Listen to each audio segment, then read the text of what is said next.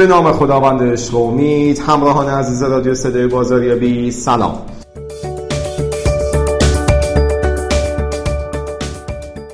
با بخش دوم دستورالعمل اجرایی افزایش تمرکز روزانه در خدمت شما هستیم.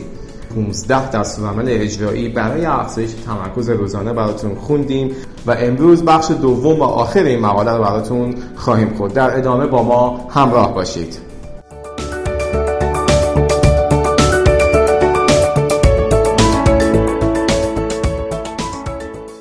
شماره شانزده میگه که یک پیامک محبت آمیز یا امیدوار کننده و مثبت برای دوستان یا نزدیکان و خانواده خود بفرستید. شماره هفده برای اطرافیان خود دعا کنید و از خدا برایشان خیر و خوبی بخواهید. شماره هجده میگه که در طول روز سعی کنید گرسنه نمانید. همچنین سعی کنید تا غروب حداقل دو لیتر آب بنوشید. نوزده موسیقی های منفی و شکست عشقی را کنار بگذارید.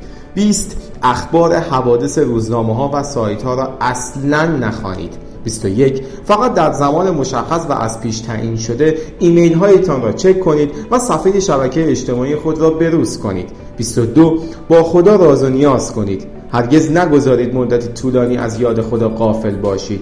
بیست و سه به امکانات و نعمت‌هایی که خدا به شما داده و تا به حال به آن بی‌توجه بودید فکر کنید و از خدا به خاطر آنها تشکر کنید. بیست و چهار در مورد هر اتفاقی که برایتان می‌افتد مثبت‌ترین فکر ممکن را بکنید. بیست و پنج نگران هیچ چیز نباشید.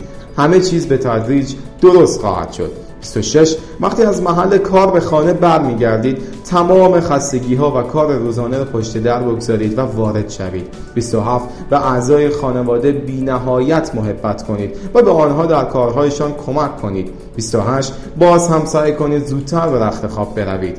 بیست و نه به کارهای روزانه خود فکر کنید. اگر طبق برنامه پیش رفتید خوشحال شوید و خدا را شکر کنید و اگر جایی از برنامه جا ماندید به خود قول بدهید فردا بهتر عمل خواهید کرد. و سی کارهای فردای خود را در ذهن خود مجسم کنید و ببینید که خیلی خوب کارهای فردا را دارید انجام می دهید. خدا قوت. امروز عالی بود. فردا عالی تر باشید. تبریک میگم.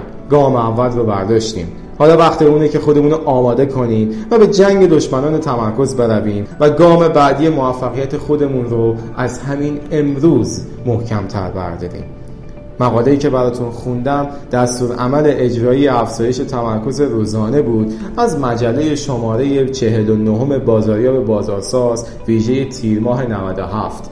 امیدوارم که آخر هفته خوبی داشته باشید و برای پیشرفت خودتون و توسعه کار و کسبتون قدم‌های محکم‌تر و راسختر بردارید. تا هفته آینده بدرود.